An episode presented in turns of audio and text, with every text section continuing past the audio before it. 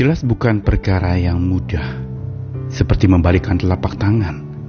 Bila setelah kita dicerca, kita lalu tenang-tenang saja, bahkan mempelajari sesuatu yang baik dari sebuah cercaan. Karena pada umumnya ketika cercaan, apalagi cercaan yang dilakukan di depan umum, dipertontonkan kepada banyak orang, sungguh itu akan sangat menyakitkan hati. Sulit untuk dilupakan, akan membuat orang yang dicerca itu hancur habis-habisan. Bayangkan, di depan umum, dipertontonkan. Dan tentu saja ini sangat mempermalukan diri. Dan jelas bahwa cercaan demi cercaan bila terus-menerus diarahkan kepada hidup kita. Lama-lama manusia ada batasnya dan pasti akan menyerah kalah.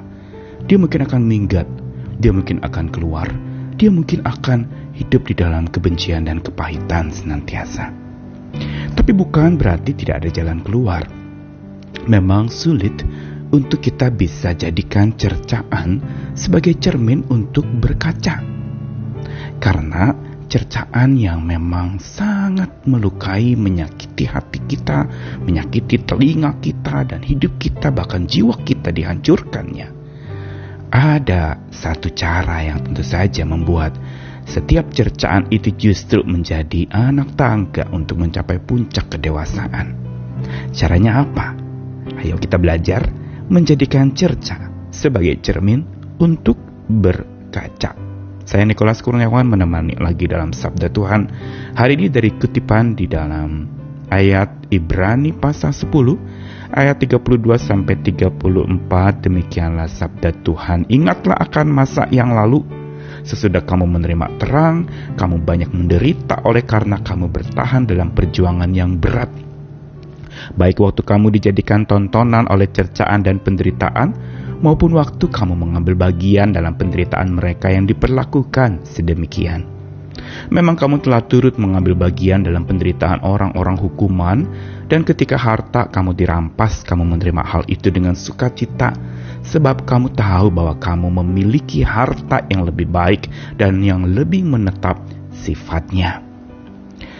Ungkapan Ibrani pasal 10 ini merupakan undangan dari si penulisnya untuk supaya seseorang itu mengintrospeksi, memeriksa diri sekaligus mengenang-enang masa lalu, bagaimana ketika seseorang sudah menerima terang kasih Tuhan, saat dia percaya kepada Tuhan. Bahwa sesungguhnya saat orang percaya kepada Tuhan tidak jalan menjadi mulus, tapi bisa jadi justru banyak hal-hal yang membuat hidup kita menjadi lebih sulit. Sebab sesudah kamu terima terang dikatakan tadi kamu banyak menderita karena kamu bertahan dalam perjuangan yang berat. Dengan kata lain bahwa setelah orang percaya, maka dia perlu berdaya juang yang besar untuk dia bisa bertahan dengan percayanya. Dengan kata lain ada ujian-ujian lewat apa pun juga dan dari siapa pun juga orang yang terdekat maupun yang terjauh komunitas tempat di mana kita berada atau komunitas tetangga kita bisa saja menjadi alat uji untuk seberapa besarkah daya juang kita kalau kita jatuh, kalah, menyerah pada keadaan itu atau kondisi yang sulit kita tidak dapat bertahan, maka berarti bisa jadi justru terang yang kita terima itu sedang pudar atau padam karena kita yang tidak kuat, tidak berdaya untuk bisa bertahan dalam perjuangan yang berat dan penderitaan yang sulit. Tetapi bila dia bisa bertahan dalam perjuangan yang berat itu semua menunjukkan bahwa terang yang dia terima itu sungguh tetap bercahaya walaupun gelap melanda, walaupun kesulitan menghadang hidupnya. Begitu juga dikatakan perjuangan yang berat berkaitan dengan dijadikan tontonan oleh cercaan dan penderitaan gambaran cercaan dan penderitaan yang dijadikan tontonan itu di hadapan banyak orang yang berarti ini sebuah cercaan publik. Sebuah peremehan bahkan bisa jadi sebuah ungkapan di mana seseorang itu lalu kemudian dijatuhkan di depan umum, dipermalukan, dan dianggap tidak berguna. Bukankah ini juga sering terjadi di mana pun kita berada? Bisa di tempat-tempat sekuler di mana kita bekerja, kita dipermalukan, tapi bisa juga di tempat-tempat yang dianggap sakral, di tempat kumpulan orang-orang yang percaya. Tidak ada yang namanya tempat sekalipun kumpulan orang percaya yang akan terus-menerus memberikan kepada kita wejangan, hikmat, kekuatan, nasihat, tetapi bisa jadi justru adalah kata-kata jahat yang kita terima. Dan jangan heran, karena itu pun juga yang dialami oleh Yesus Kristus ketika dia justru menunjukkan iman percayanya yang berkilau seperti emas di tengah-tengah hidup yang serba penuh dengan penindasan, dia tetap berkilau bagai emas. Dan juga dikatakan memang kamu telah turut mengambil bagian dalam penderitaan orang-orang hukuman. Berarti bukan saja orang yang percaya setelah menerima terang itu menghadapi yang namanya perjuangan yang berat untuk berhadapan dengan penderitaan dan jadi cercaan serta penderitaan ditontonkan orang, maka dikatakan juga orang yang menerima terang itu bisa kuat menghadapi mengambil bagian dalam penderitaan orang-orang hukuman.